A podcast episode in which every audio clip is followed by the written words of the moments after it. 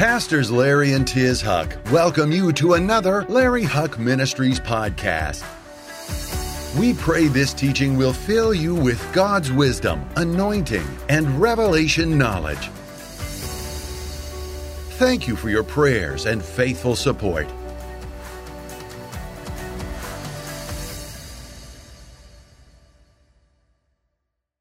You can be seated. Good morning.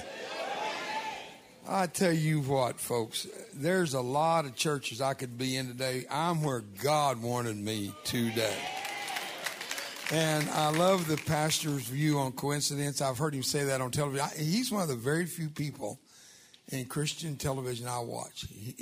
I watch them every chance I get because he's real. He and his wife bring such a dynamic of spiritual I call it spiritual for, special forces. You know, really. Uh, I was not a Green Beret, as I made distinction. I was a brown water black beret in the United States Navy. I was assigned to SEAL Team One, but I was a brown water black beret, which is different than the SEALs. I drove the fastest boats in the world with the baddest boys you ever saw fighting a war on board. And we had the highest killed in action per capita, but you couldn't prove it because our boats were made of fiberglass, and when they shoot an anti tank rocket that's designed to blow up hard steel tanks, when it hits a fiberglass boat, turns the whole thing to you know white powder, enough to drive a cocaine addict insane. now that right there is funny. I don't care who you are. but I was a brown water black beret, and um, can I say it this way? I'm kind of proud of my scars and stripes. I'm not ashamed of my service. And boy, is it fun to be in such an uh, enthusiastic congregation. I go to some churches, you feel like you're in a cemetery, you know. First church of the morgue. We're at new beginnings, not old endings. That's a good line right there. Uh, I don't travel alone. I have the joy of traveling for the last 33 years with my associate and her husband. She is an uh, ordained minister and uh, she's a great vocalist. Uh, I worked for many years, almost a decade, uh, with Dr. Billy Graham. I was privileged to speak in schools and military. Come on over here, Kat.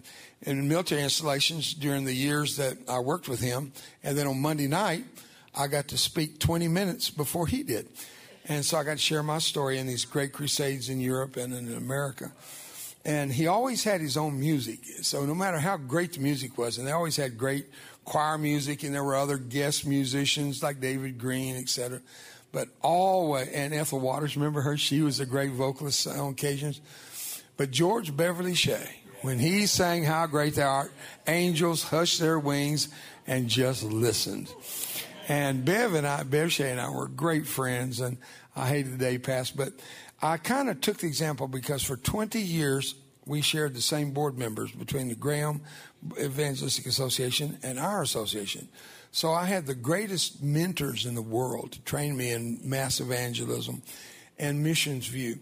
So I latched on to this wonderful lady and her husband who've been with me all these years. And I want her to sing a song for you. But Kathy, take a minute, greet the folks. They don't know you maybe. But we're here today because of this woman we're in this room with you today because as we were driving down the highway, she pointed at this church, and I didn't know who. I thought y'all were in a different building over by the old TBN headquarters, and uh, and that's where I thought it was. And because I don't, I'm in the Metroplex only because it's an address, but I'm never here.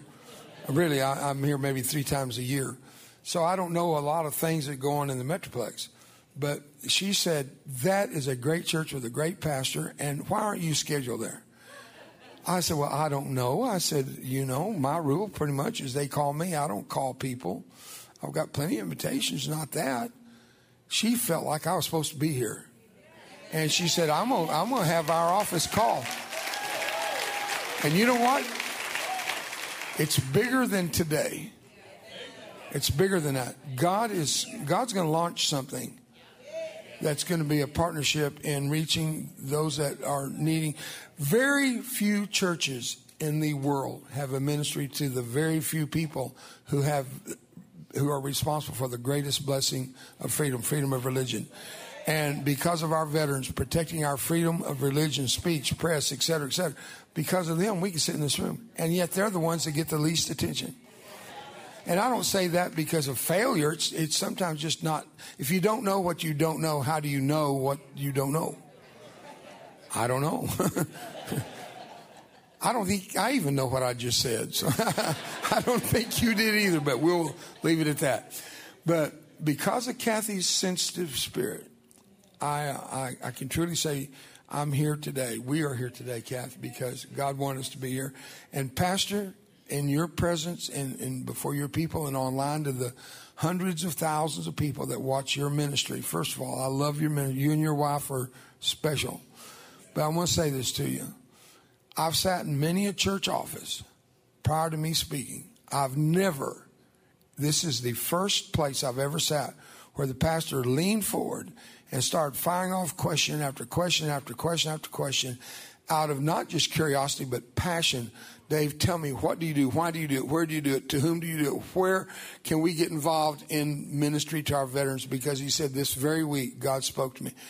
That ain't accident, baby. There's no accident with that.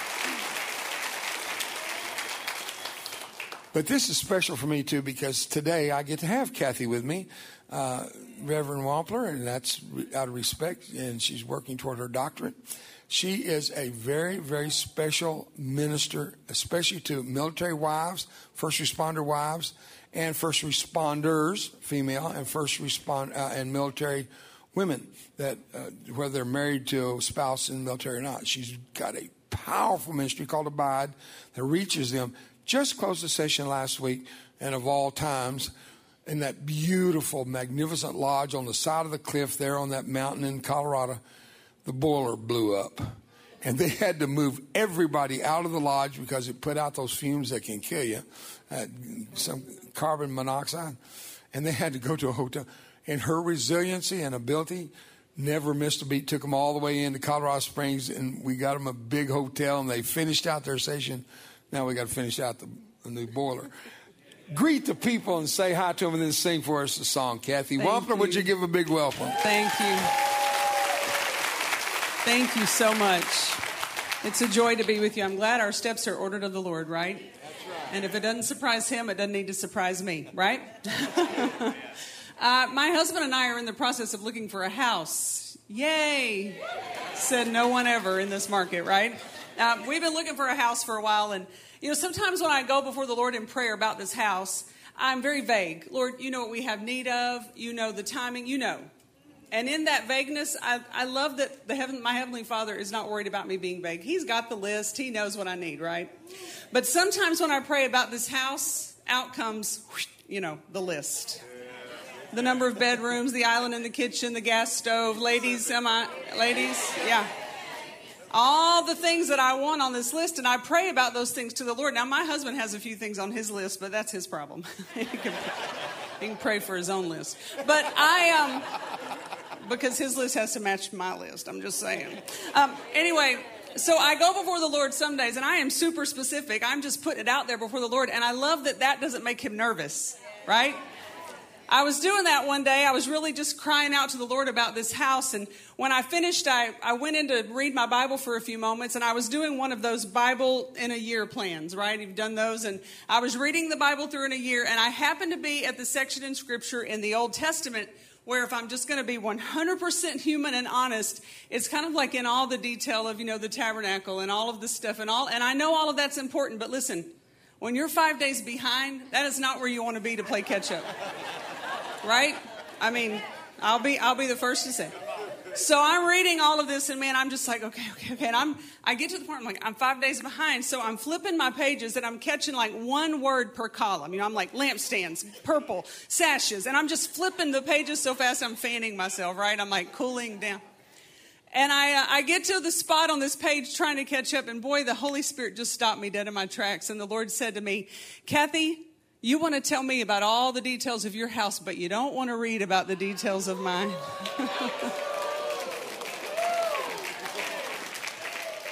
Mm.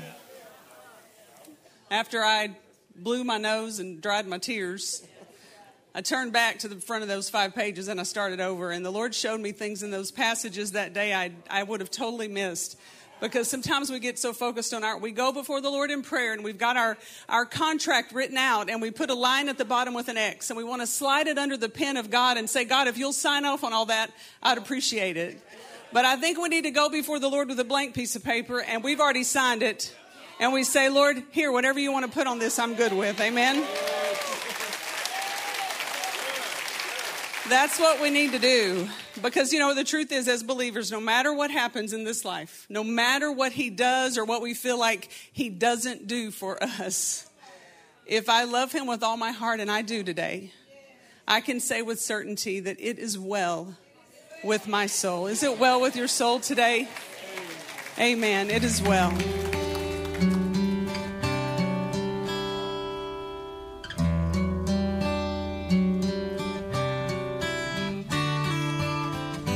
When peace like a river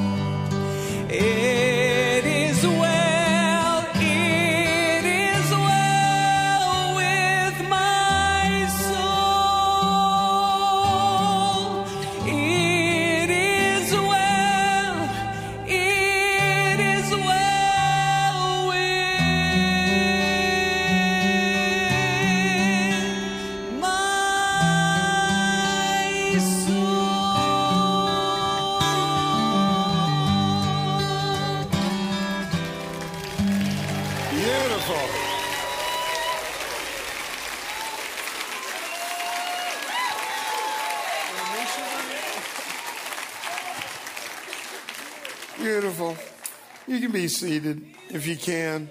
That was beautiful, Kevin. I uh, I just told her I'm going to miss her when she's gone because they're she's booking everywhere all over the country for her ministry and she sings on the side. You can see what good ministry she's got, obviously, because singing's the side benefit. But uh, she's booking all these district things for the Assemblies of God denomination. They they're using her everywhere. And my sunset's coming. I don't want her stuck when I'm gone, no place to go. So I've been encouraging her to step out. Boy, she is doing great. Isn't that, that was good. That was good. I love you, Kathy. Uh, she has three albums. If you don't have one, be sure and pick up all three on your way out. She would appreciate it if you pay for those. uh, I have a book called Scarred Autobiography, and it includes my work today with the Department of Defense as a resiliency trainer in the Comprehensive Soldier Fitness Program. You'll see from my childhood to my present day that God had a plan for my life and it was worked out through suffering. And suffering is something nobody wants, but everybody gets. And how you use it or it uses you is up to you. So that book is very, very important for you to understand that I'm no different than you. I'm an everyday kind of guy that God had a plan just like you and that plan is being played out, and I learned it through suffering. I think the book could be a huge blessing to you. Another one called War and Recovery. These are short stories from the battlefield to the mission field, where God takes these tragedies that are now written up in a story form. You can read it like a devotional, and every story has a scriptural basis to apply the principle of that to your life one of the best books God ever allowed me to write. I think you'll enjoy it. Another one called Nobody's Ever Cried for Me. This book is very, very awkward. It's not good for you to read to your children until you've read it for yourself first.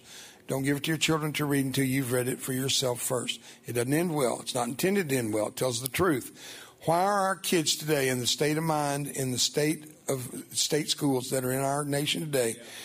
You'll see why. The seed was planted when I wrote this book several de- decades ago and it is difficult. This, the headline, the title, nobody's ever cried for me. It's not me saying that. They cry because of me, but not for me, I can tell you.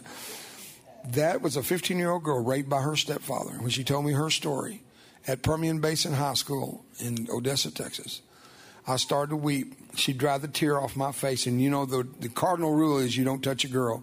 You don't touch a teenage girl. You don't touch a teenage girl that is going through difficulty and needing counseling. So counselors don't touch teenage girls. Got it? Right. When she wiped the tears off my face, I lost it. She said, Nobody's ever cried for me. I threw her arm, my arms around her.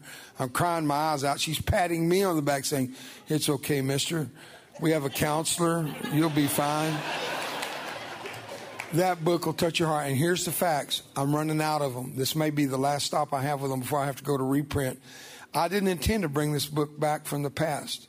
I've, I put it on the shelf. It was done until what happened in New Jersey and other states around our liberal nation, teaching our children the garbage that's being taught and pushed out of Disney.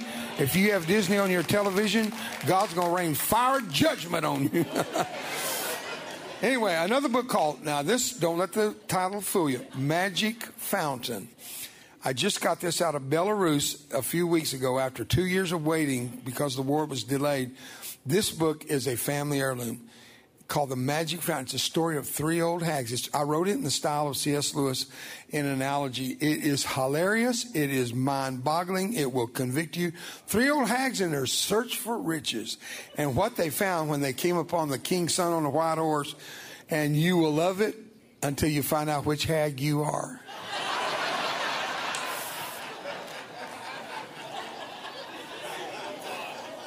And their names were Hag number one, Hag number two, and Mary Louise. No, I'm kidding. and Hag number three.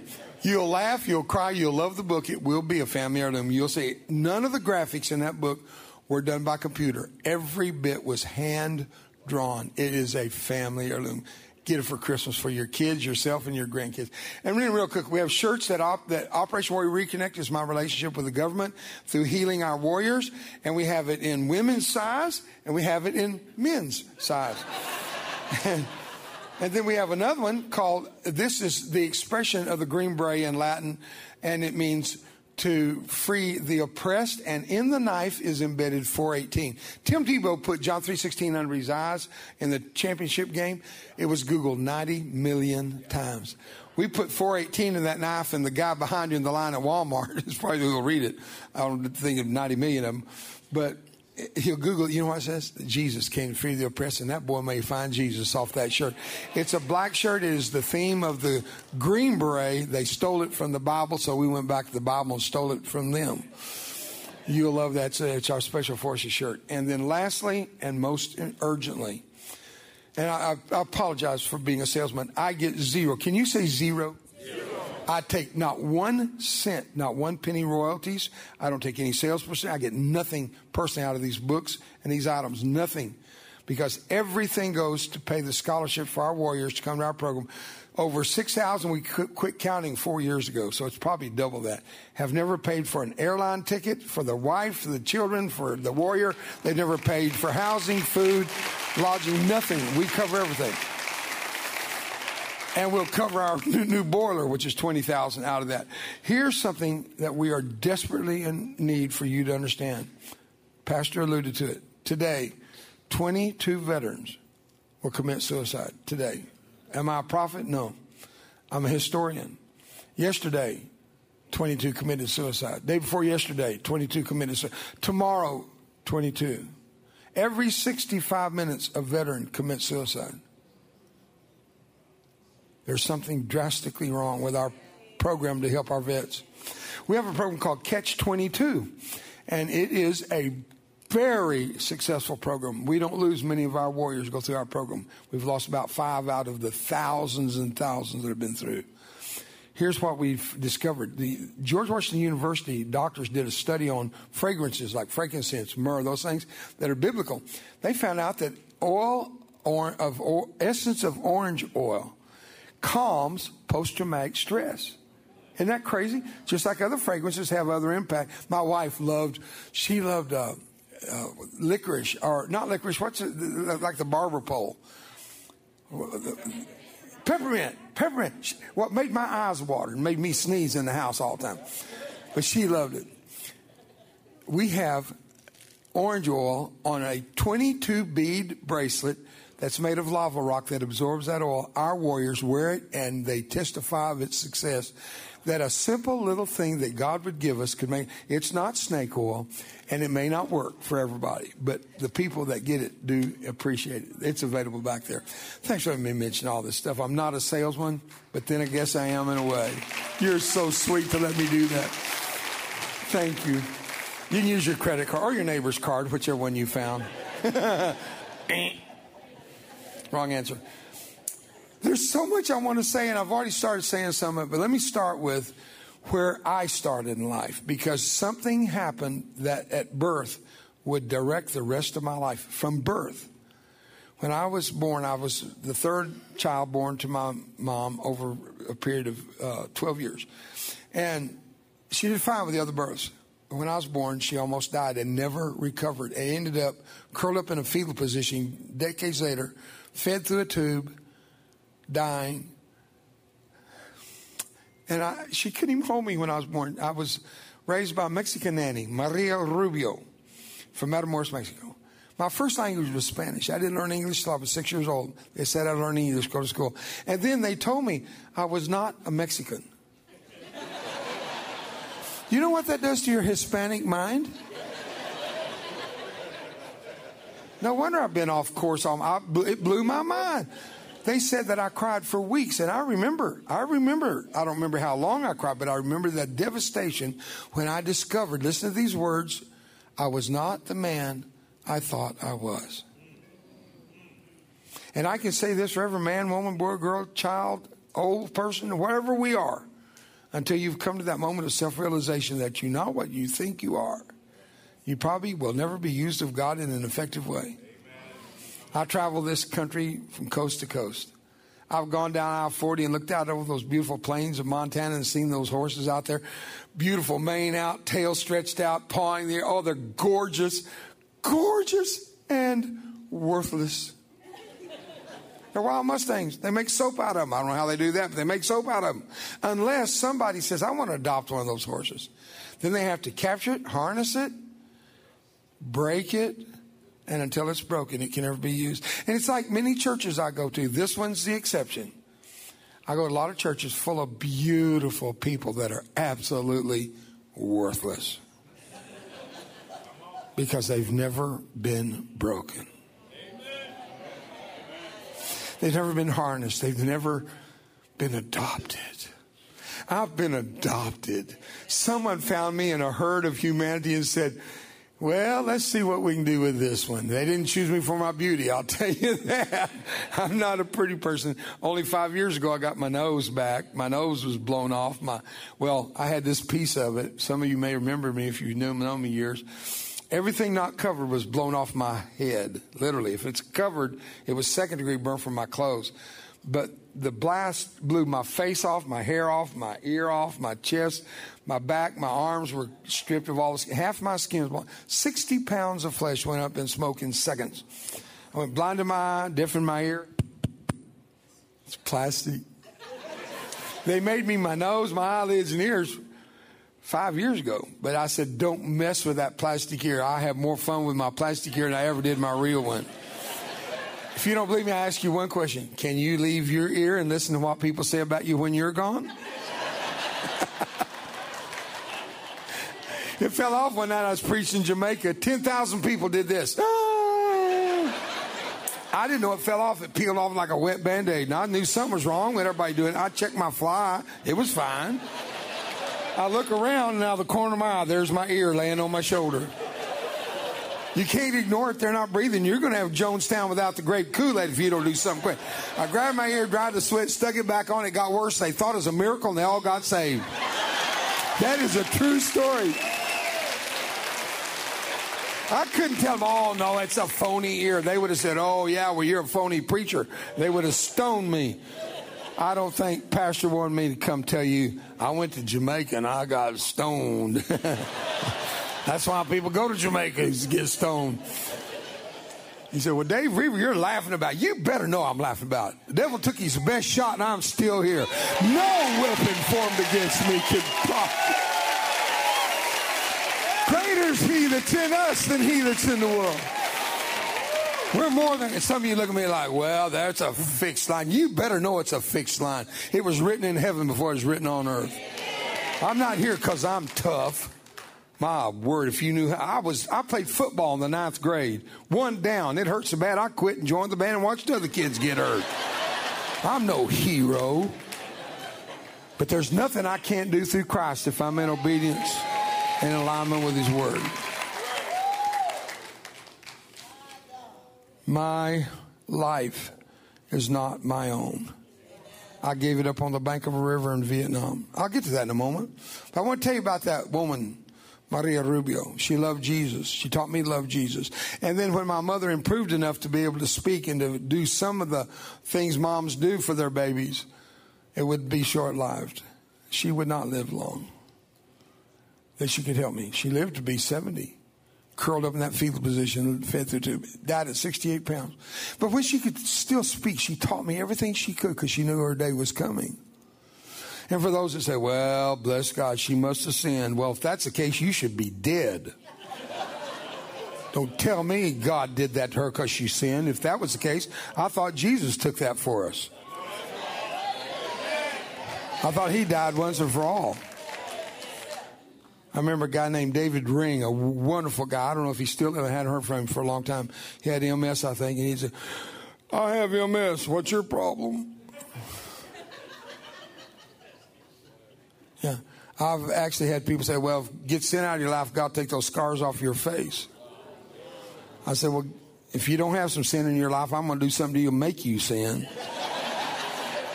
well, I tell you, I, I've put up with a lot of junk. It's like going to some church. By the way, you guys have some awesome music here. I, I thought the drummer was really good. I don't understand the bulletproof glass, but he seemed good to me. I go to some churches that starts out, y'all pray for us while we try to sing. Well, they start trying to sing and I start praying, but God, kill them or kill me, but somebody's going to die here today.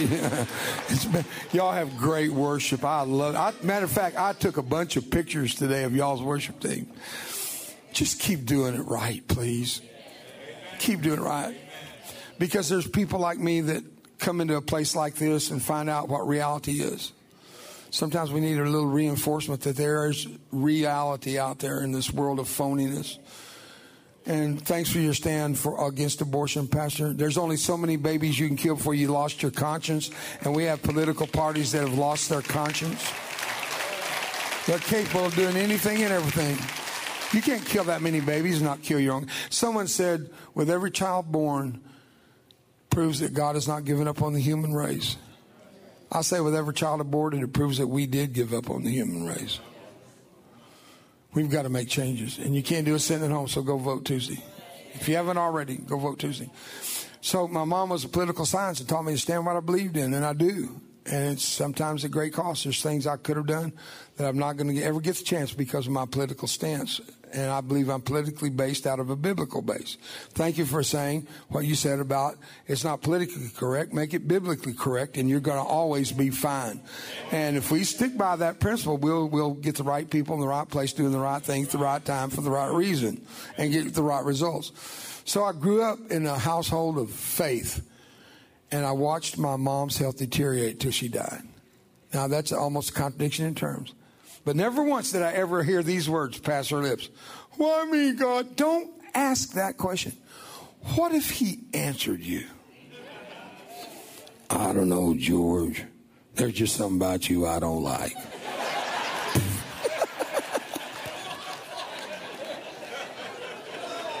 if your name was George, that was an accident. I didn't mean it. God's not trying to tell you something, George.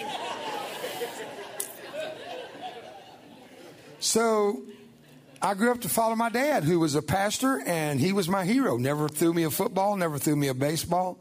He never one time attended the football game that I played in. But he was my hero because he loved my mama and he loved me. And he taught me mechanics. And today, my hobby is I build hot rods and I build some of the best hot rods in the world. You'd be shocked if you saw I was in my garage. And I build them over a period, long period of years because I don't have the money to do what I want to do, but I do what I can do and I do very well. Especially if you like 57 Chevys. I'll go on. I won't stay there, but I'll move right along. And so my dad was my hero. And I got to say this whenever it came time to choose a profession, all the football stars and all the basketball stars, they never even entered the picture. Not once. It was my dad. I wanted to be like dad. I didn't care about Mike or anybody. I wanted to be like dad. And so I went to Bible college, learned how to be a preacher. That really flunked.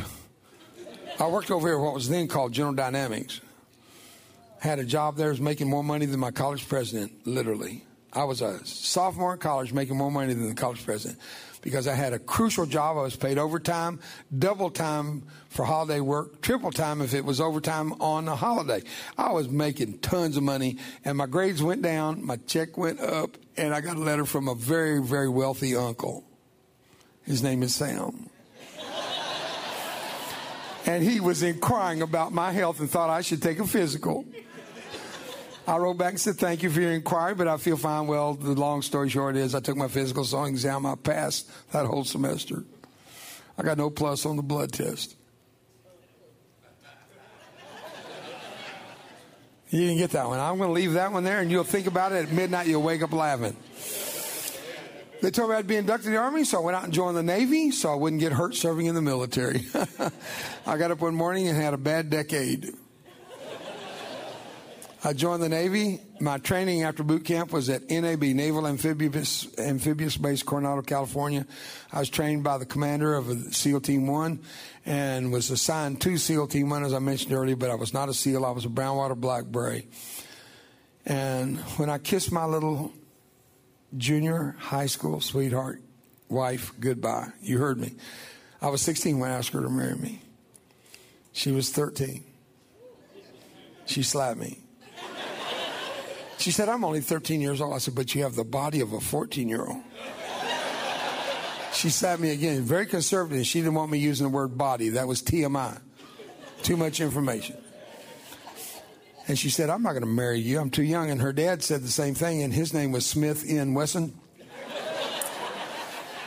and he spoke with a thundering voice. so we waited till she graduated, and a few days later, she became my wife. And then she's standing at Love Field as I'm leaving to go to Vietnam with the Special Forces of the U.S. Navy with the highest KIA killed in action per capita of anyone in the war. But you can't prove it because when our boats made of fiberglass, remember, it went down.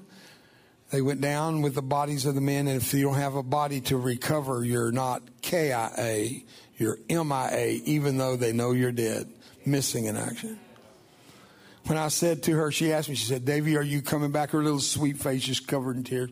I remember kissing the, the tears off her lips. I can still taste the salt of those tears. That's how strong that, that memory is. I said, I'll be back without a scar. And when I said it, I felt a chill up my spine. I knew, I knew the statistics. We'd already been told you're not coming back. And if you do, you won't be the man you were. And I was not the man I thought I was. On July the 26th, 1969, yes, all you young snots out there. It's not right after the War of 1812. July 26th, I picked up a white phosphorus hand grenade standing in the bow river patrol boat on the border of Cambodia and the jungle of Vietnam on the Vam Cote River. I drew back, not knowing I held my destiny in my hand. A sniper put me in the crosshairs of his rifle and pulled the trigger. He missed. He was shooting at my head, but he hit my hand. And the phosphorus grenade compromised. Air got in, and air is all necessary to explode phosphorus. If air touches it, it explodes in full velocity. And it blew right here. That's why it all came off. I looked down, I could see my heart beating. I was pumping blood with every beat of my heart out of a lacerated artery in my right wrist. These three fingers and thumb were hanging by tendons. That's the only finger that works. When they put me through the medical board of evaluation for estimation of my disability, they came up, this is the honest to God truth. They came up, everything that didn't work before, if you got hurt and it doesn't work now and it worked before, you got a disability for it. Each finger had its own disability. The only finger left on my hand that was not blown off was that one. The thumb was gone over here. They made that out of my hip. I don't suck my hip, I'll tell you that. I just thought of that. That's pretty sick, isn't it? If you're in junior high, you like that. Some of you still can't get over the fact I'm laughing about it. Some of you can't. I, I'm not through yet. I'm not through laughing. I'm not through yet. Oh, no. That thing blew, blinded my eye, deafened my ear, stunned, shocked. I jumped in the water to my dismay. Phosphorus burned in water. I continued to burn. My skin was all around me. I was beside myself. And did you get it? Need to pull myself together. They measured up all of the percentage, including square inches of scar tissue. You know what my total disability is? I'm 240% disabled. That's twice and a half not. The Navy said, oh, you can't be more than 100% of anything, so you're 100% permanent, total, and unemployable. Now, I've got a question for you. What's this thing I'm holding? Microphone. What's this? Disabled hand. It's a microphone stand. Look here. I got a preaching finger. I have the anointing. You take a microphone stand and preaching finger, the anointing of the Holy Spirit, and you've got an evangelist. I have a job, I'm employable, and I didn't let the world call me by their name. I'm called by the name of Christ. So when the world says you can't, you say I can. They say don't, you say do. Don't let them define you. You're defined by the Almighty. Come on, let's give it up for Jesus now. Amen. So I got to rush to conclude. I'm down a few seconds to end. Uh, I'm going to push the limit just a minute or two if I can, Pastor. I've got to be careful uh, because I know we're online somewhere or something. Uh, y'all have a few people watching. So to conclude, I want to tell you, they sent me to Japan after my injury because they, they didn't want me dying in country. Then you're on the Walter Cronkite death count, which was influencing the the whole world. Media, my friends, don't trust them. Just don't trust them. I don't trust them. If you're a Christian in media or politics, stay there because you're the last living hope for them. Stay in there. Don't quit. If you're a teacher and you love Jesus, stay in there. No matter what you go, stay in there. We need you. So, the bottom line is they sent me to Japan to die. And I asked for a mirror, which was stupid. And they brought one, which was stupid. When I saw what was left, I remembered the promise I'll be back without a scar. And that's what hurt more than all the pain or all the imagery of, dev, of total destruction of my image. I lost it over knowing that I would not be that handsome young prince. I was not the man I thought I was. And I tried to do something that's very wrong. I tried to kill myself because I didn't want her to see. I knew they wouldn't open the casket. I was a monster. When I looked in that mirror, my last vestige of hope went away. That was the worst day of my life. It wasn't on the bank of the river. It was in that bed in the hospital in Japan when I looked in that mirror and I saw that broken promise. I pulled the tube, I laid my head back, and I waited to die. And I got hungry. Wrong tube. I pulled out lunch. I did. You can die that way, It was going to take a while.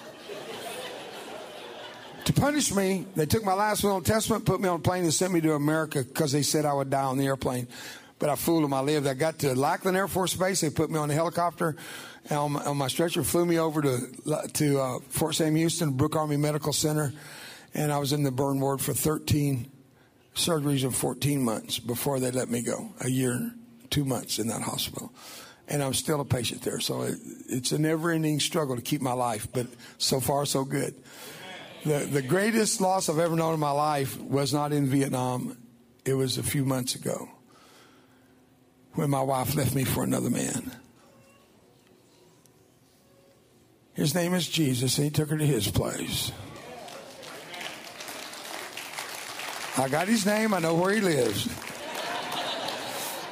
And I'm fine with it now, but at first I was really upset at him. Then I realized she got there, threw her arms around him, and said, Dave, who? I'm all right with it. But I miss my baby. Oh, I miss her. It's okay. Something would be wrong if I didn't. Amen.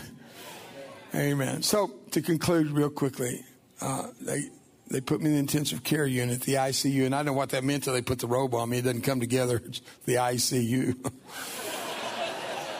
now, that's the real Army draft they don't tell you about. They had a woman come in and see her husband. He was in the bed next to mine. She threw her ring on the bed and said, You're embarrassing. I couldn't walk down the street with you and walked out on him. I'm the next guy. A woman walks in, little teenage wife, bit down and kissed what was left of my face, looked me in my good eyes. She said, I just want you to know I love you. Welcome home, Davy. And when she says, Davy, I said, Baby, I'm sorry. I can't look good for you. She said, Baby, you never were good looking. So with that, I close. And if I had another two hours, I couldn't begin to tell you the depth of what God's done. Undeservingly, He's done it for me because He loved me when I don't deserve it. But I will close with a little video. It runs about two and a half, three minutes. If you got that time, it shows you my passion for my country. Show you the ranches we built, Pastor. I think you'll love seeing these. You'll see the places down in the Middle East. I work in Saudi Arabia, Kuwait, Oman, Qatar, UAE, Afghanistan, Iraq, Bosnia, Syria, Kosovo, North Africa, South Korea, Japan, and Okinawa. Those are the countries that I can tell you I go to, that I work with our military to keep them from taking that last leap into the darkness they stare into in suicide prevention. You'll see those places. Then finally, you'll see the most difficult thing I've ever been asked to do for my country. It's not survive Vietnam. It's to bring home on those giant cargo planes, C 130s, a floor of that airplane filled with caskets. We call caskets, they call transfer cases covered in flags of warriors that laid down their lives in valor for our freedom to sit in this room. Maybe for another short period of time before socialism turns to communism and we'll never have the chance to do what we're doing again without God intervening, maybe as early as Tuesday. I'm asking you to watch the angel flight home and maybe it'll touch you the way it did me when we put it together.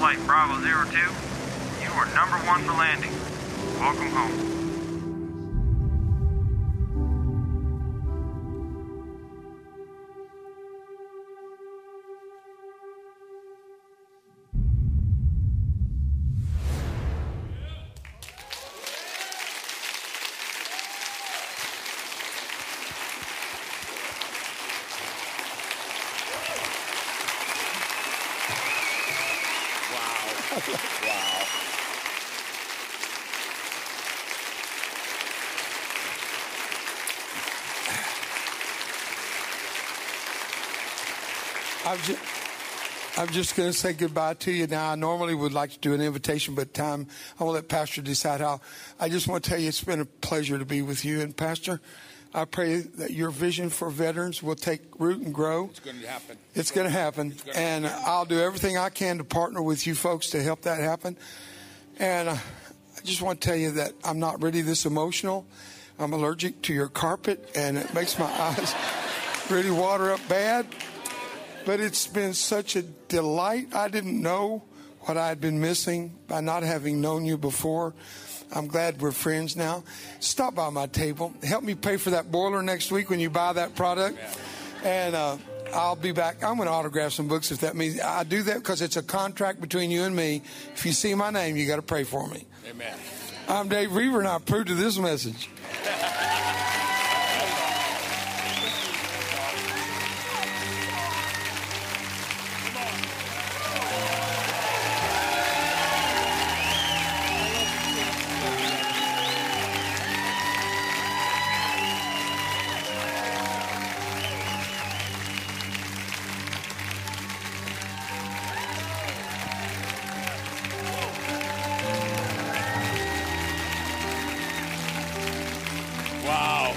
Wow. We were in the back, and uh, Dave was telling us about this, and I said, "What do we do? How how do we help?" And and it, it, it's not a coincidence. I just said to Pastor Scott, Pastor Brandon, and Pastor Wanderson, I said, just Thursday. It was just Thursday. I said, God's put in my heart we need to do something with vets. Little did I know God would show us. And so when we were out back there, Dave was telling us about they reach out and they don't take offerings from churches or anything like that. They, they don't do that. And uh, he said, I said, we're going to put a team together. We're going to get somebody to head it up. We're going to put a, a team together of men and women that want to reach out. 22 vets a day commit suicide. And we need to let them know somebody cares. We need to let them know somebody cares. We need to let them know. Uh, and I asked Dave, I said, in the Dallas Fort Worth area, how many vets do you think are here? He said, at least a half a million.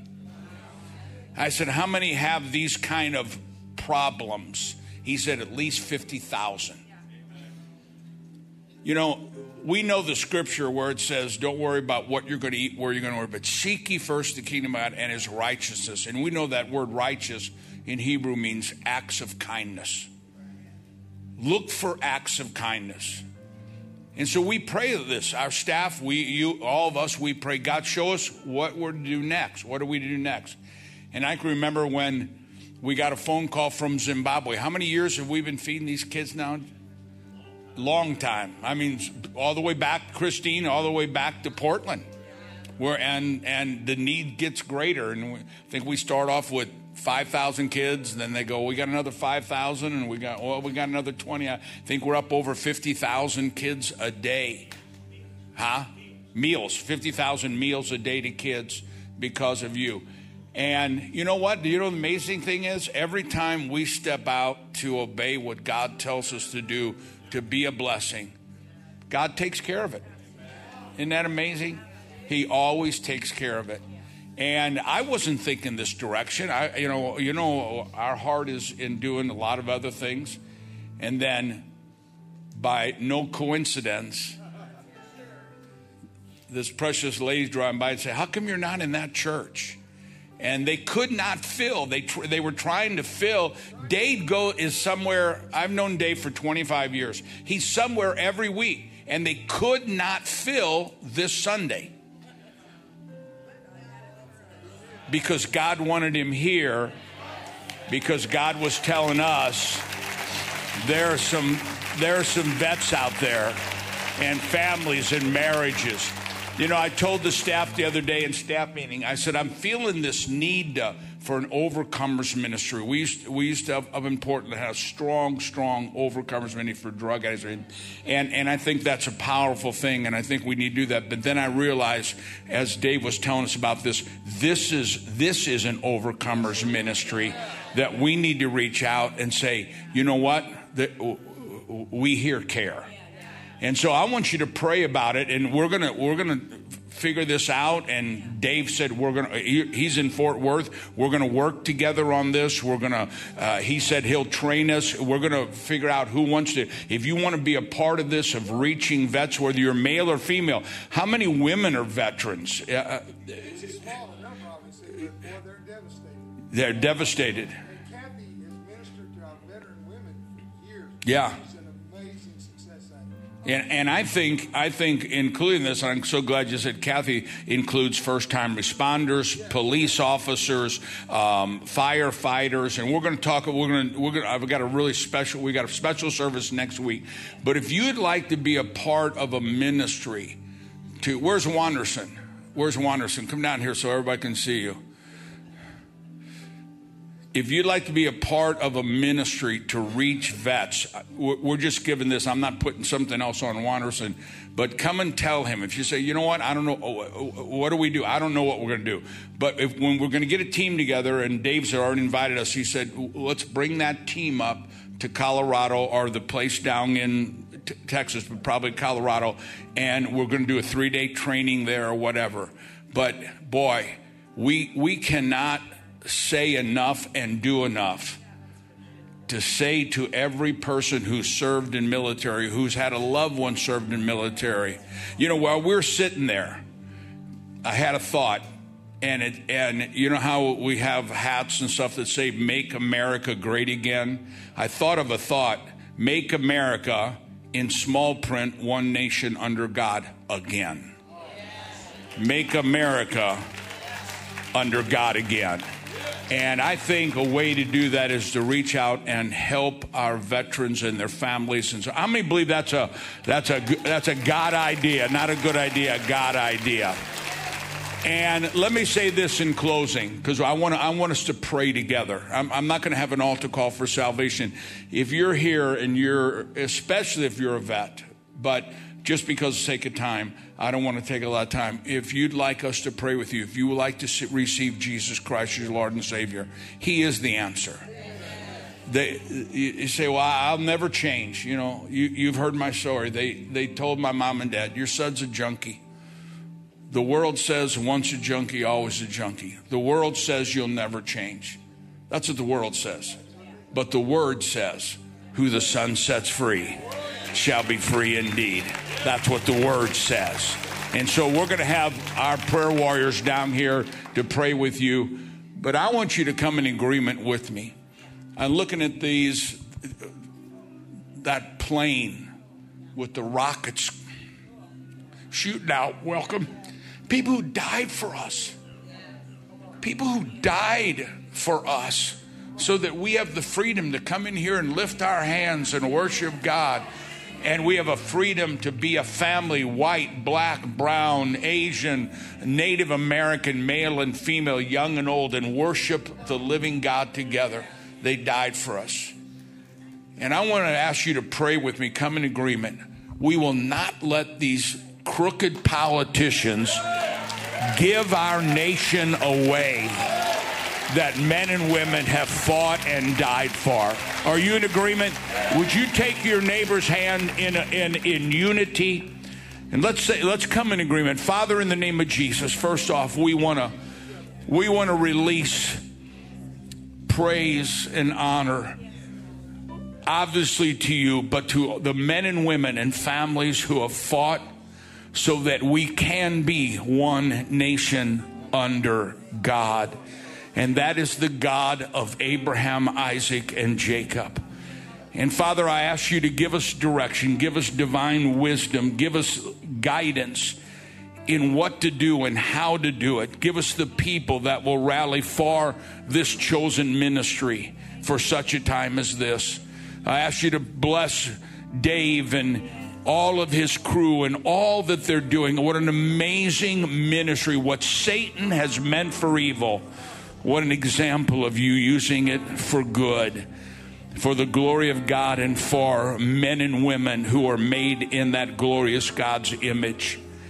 And Father, I ask you to touch our nation that when the polls close on Tuesday, let God be on the throne in our hearts, in our lives, and in our government once again.